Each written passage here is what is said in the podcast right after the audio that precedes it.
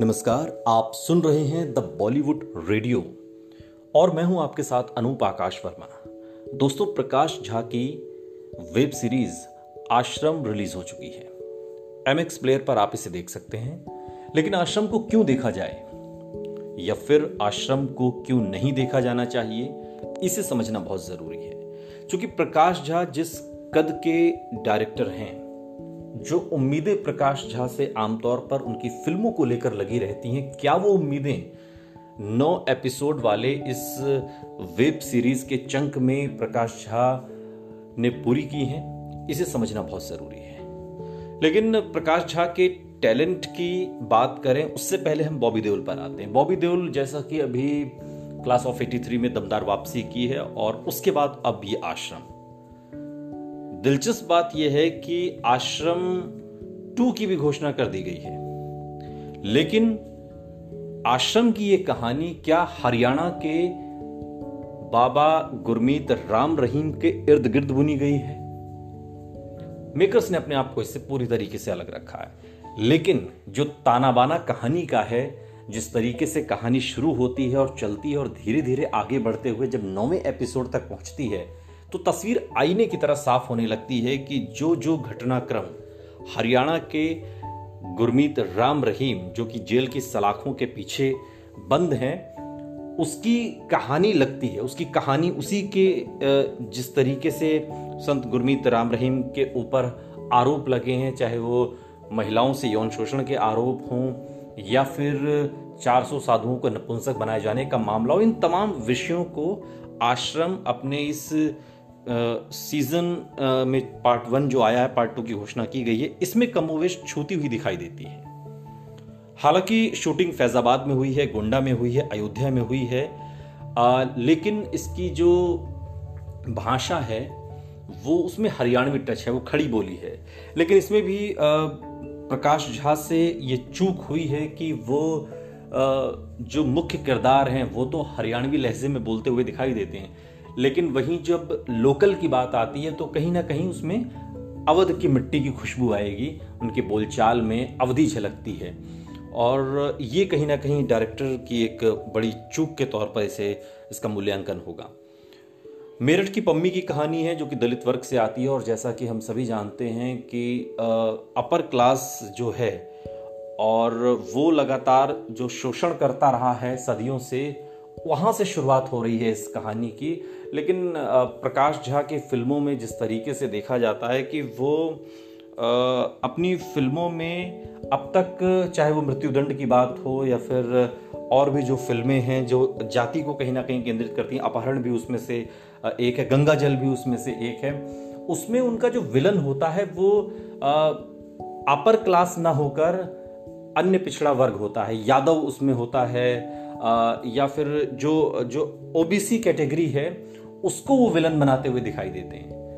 अब तक उनकी जो फ़िल्में रही हैं, जिसका ज़िक्र मैंने किया, चाहे मृत्युदंड हो, चाहे अपहरण हो, चाहे गंगा जल हो, उसमें जो विलन होता है, वो अन्य पिछड़ा वर्ग से ही होता है। इसमें भी कहीं ना कहीं एक झलक यहाँ पर दिखाने की कोशिश करते हुए प्रकाश झाई से अपर क्लास और जो समाज का जो दलित वर्ग है, उसके बीच के अंतर को भी यहाँ पर दिखाने की कोशिश इसके अंदर की गई है और मेरठ की कहानी है। पम्मी, जो कि एक पहलवान है, पहलवान, पहलवानबाजी करती है और, लेकिन जो सवर्ण है, वो परेशान करते हैं उन, उस फैमिली को और, वो भी पूर्व मुख्यमंत्री हुकुम सिंह के सामने हो रहे एक मैच के दौरान उसके सामने इस तरीके से उसे नीचा दिखाया जाता है कि जीत के बावजूद भी उसे हारा हुआ घोषित कर दिया जाता है। पम्मी के भाई के दोस्त को घोड़ी चढ़कर ब्याह रचाना है, लेकिन वो अरमान भी इलाके के सवर्ण पूरा नहीं होने देते। और ऐसी खबरें हम अक्सर अखबारों में पढ़ते भी रहते हैं, जहाँ पर दलित दूल्हे को घोड़ी से उतार दिया गया सवर्णों के द्वारा। उस अंश को यहाँ छूने की कोशिश की गई है। आन की लड़ाई हो जाती है और फिर पम्मी के भाई को लहूलुहान कर देते हैं। सवर्ण वर्ग के लोग, स्थानीय पुलिस का जो प्रमुख है, उजागर सिंह, वो भी पम्मी का इस पूरे मामले में साथ नहीं देता, लेकिन तब बाबा निराला की एंट्री यहाँ पर होती है। और बाबा निराला सब कुछ ठीक कर देता है। इसके बाद पम्मी के इलाके के जो लोग हैं, वो एक तरीके से बाबा के स्वाभाविक तौर पर भक्त बन जाते हैं। और यहीं से प्रदेश के सीएम और बाबा निराला में एक अदृश्य महाभारत शुरू हो जाती है। जिसके बीच में मोहरा बनती है इलाके के पुलिस एक्सीएम पम्मी, उसका भाई, कुछ और जो किरदार इसके अंदर रचे गए हैं। गंगा जल में जिस तरीके से पुलिस के मकड़जाल और राजनीति में नेताओं के दांवपेच को बखूबी दिखाने वाले प्रकाश है, यहाँ पर कहीं ना कहीं ऐसा लगता है जैसे चूक गए हैं। जो पॉलिटिक्स वो दिखाना चाह रहे थे क्योंकि अगर ये गुरमीत राम रहीम की ऊपर बनी हुई कहानी है, जैसा कि इशारा है तो गुरमीत राम रहीम का तो राजनीति में, हरियाणा की राजनीति में बहुत मज़बूत पकड़ रही। कोई भी राजनीतिक दल बिना गुरमीत राम रहीम के आशीर्वाद के चुनाव न लड़ता रहा है, न जीतता रहा है। लेकिन यहाँ पर कहीं ना कहीं प्रकाश झा उस सियासी दाव पेच को जैसा कि वो दिखाते रहे हैं, कई फ़िल्मों में उन्होंने उन्होंने खुद दिखाया है गंगा जल इसका एक बहुत अच्छा उदाहरण है। राजनीति उन्होंने फ़िल्म बनाई थी। यहाँ पर कहीं ना कहीं उसकी कमी दिखाई देती है।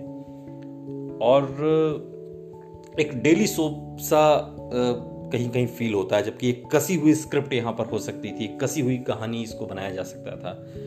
कई जगहों पर एक एक सीन चार से पाँच मिनट के बने हैं, जबकि उनकी लंबाई डेढ़ मिनट, दो मिनट की हो सकती थी, और वो उबाऊ से होने लगते हैं।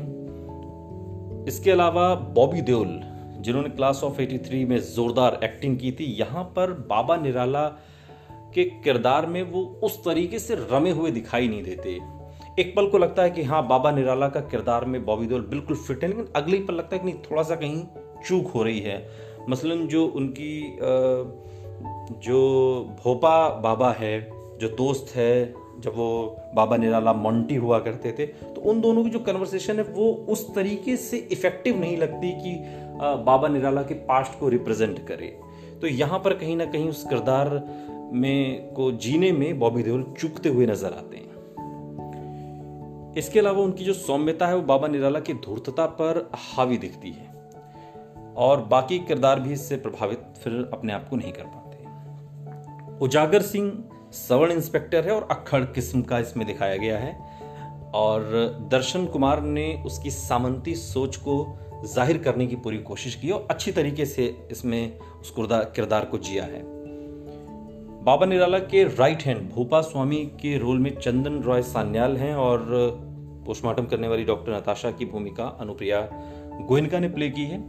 बाबा के बाद पूरी सीरीज़ में पम्मी और उसका भाई नज़र आता है। उसे अदिति पोहड़कर और छिछोरे में एक्टिंग की थी, तुषार पांडे ने प्ले किया है। दोनों का काम अच्छा दिखाई देता है, बाकी किरदार असरहीन हैं या उन्हें उतना स्पेस स्क्रीन पर नहीं मिला। इसके अलावा संवाद की अगर हम बात करें डायलॉग तो संजय मासूम के हैं, वो मजाकिया हैं, जो उनकी ताकत भी है। पटकथा में कसावट कम नज़र आती है, क्योंकि कई जगह हमने देखा है कि सीन खींचते हुए दिखाई दिए। कहीं भी रोमांच की अनुभूति नहीं है, जैसे जैसे किरदार आते हैं, वैसे वैसे कहानी के राज आसानी से खुलते जाते हैं।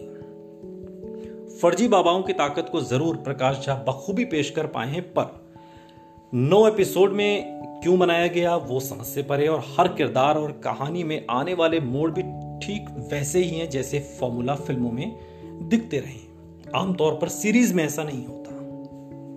लेकिन फिर भी बॉबी देओल ने वापसी की है, अच्छी वापसी की है, इस लिहाज से भी इस सीरीज़ को देखा जाना चाहिए। सुनते रहिए द बॉलीवुड रेडियो।